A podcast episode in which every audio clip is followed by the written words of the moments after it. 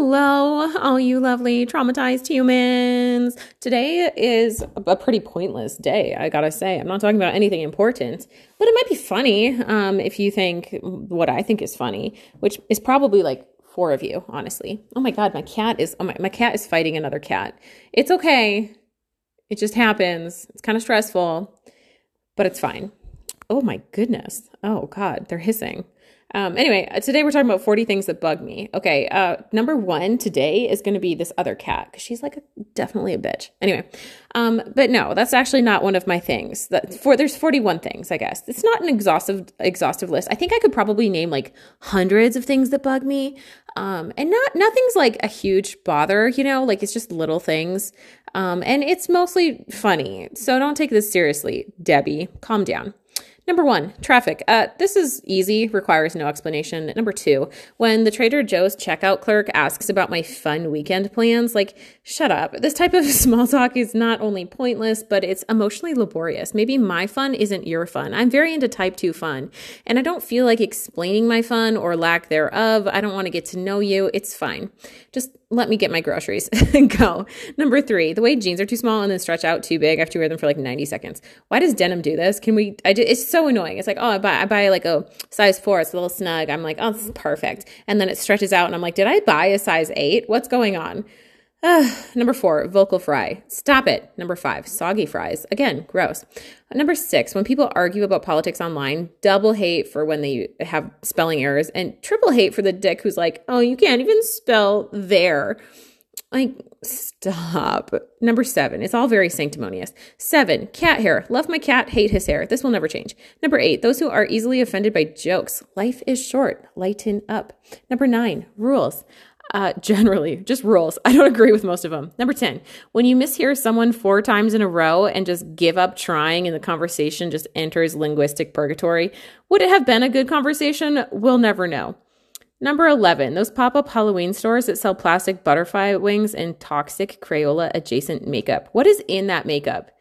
You want to clog your pores? Go buy some Halloween makeup. Number 12, sugar free candy. You'll get diarrhea if you eat too much. You're welcome. Just this is a PSA. Don't eat sugar free candy. Number 13, first dates. The how, what, where, why of myself is getting very dull. Don't you ever just get tired of talking about yourself? Like, mm, where are you from? How many siblings do you have? What do you do for work? Uh, hang me. Number 14, county fair games that are rigged so you don't win that two cent teddy bear. Also, the golden toothed man who like leers at you and tries to sell you their nauseating plastic prizes. Like the earth is on fire. But yeah, I'd like a giant stuffed rhinoceros to add to the ever growing landfills. What are we doing? Stop it. 15. Flavored beef jerky. I don't understand. It's always weird. 16. Weather men or weather women or weather people. They just don't seem necessary. Go outside. Look outside. I don't need you to point to a cloud and, and, tell me that that's where rain lives. Number 17, gas stations without bathrooms. I guess I'll just peel back like old Yeller then. 18, books and movies about dogs because the dog always dies the moment you fall in love with it. And that's just some like emo- emotional turmoil that nobody asks for, especially in this like trying time. You know, we need something light and fluffy. I don't need to watch a dog die. Number 19, the random people who ask to be my Facebook friend. I don't want any more friends. I don't know you. Brush your teeth. 20. Dollar General. Not everything's a dollar. Most things aren't worth a dollar. Make it make sense. 21. My own cooking. That one's sad. 22. Small dogs with big voices. 23. People with big voices. Number 24. Off brand Cheerios. They're just not good. Try to convince me otherwise. Number 25. Hyperbole as a concept, not a word. Number 26, men who pretend to like the outside but actually don't. You're an indoor cat, and that's okay. But don't act like an outdoorsman. The flannel and Timberlands aren't fooling anybody. Number 27, gift shops. Oh, oh my God. Also, the people who buy the overpriced rhinestone encrusted Grand Canyon t shirt at the gift shop and then wear it while in the Grand Canyon. Like, we get it. You're there. Number 28, complainers. On behalf of myself and the entire world, please shut up. I recognize the irony here, okay? Uh, it's not it's not lost on me. 29. People named Scott in any related product. by product, I meant like Scotchgard. Uh, don't know why I hate that. I just don't like the name Scott. Number 30. IPA is in the flannel wrapped men who blindly sing their praises. There is nothing worse than going to a brewery and just like listening to all the dudes just compare IPAs at the hop. Can yeah, can you taste the hops? Oh yeah, you're gonna like this one. I tried that one. Oh, this one's like nine percent. Fuck off. Sorry, sorry. Uh, the moment someone asks what podcasts you listen to as a way to draw erroneous conclusions about you based on their own judgments of said podcasts, I hate that. I hate that. I skipped a bunch. Number 31, replacing windshield wipers. It seems unnecessarily difficult. And this might be because I don't know how to do it, but you know what? It still seems hard.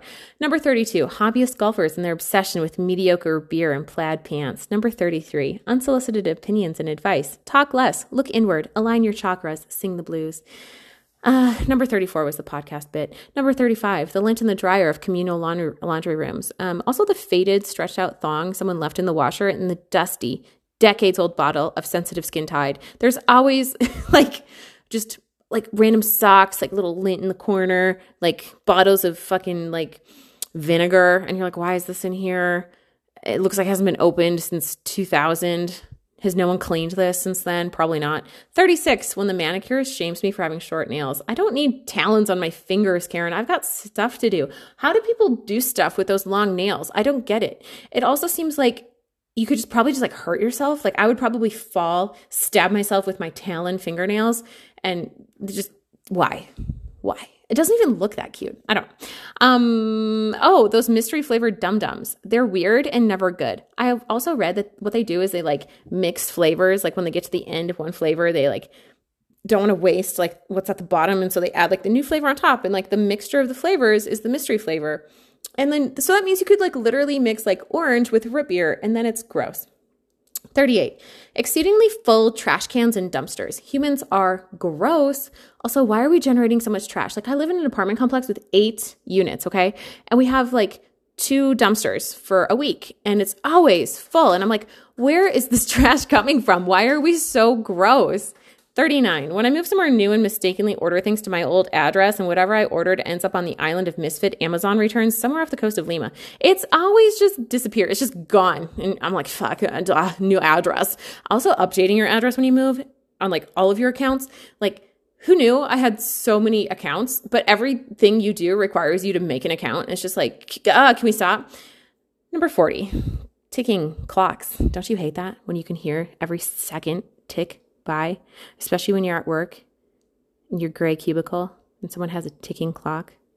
And you're like, wow, only seven hours, 56 minutes to go until I can go home and continue hating my life.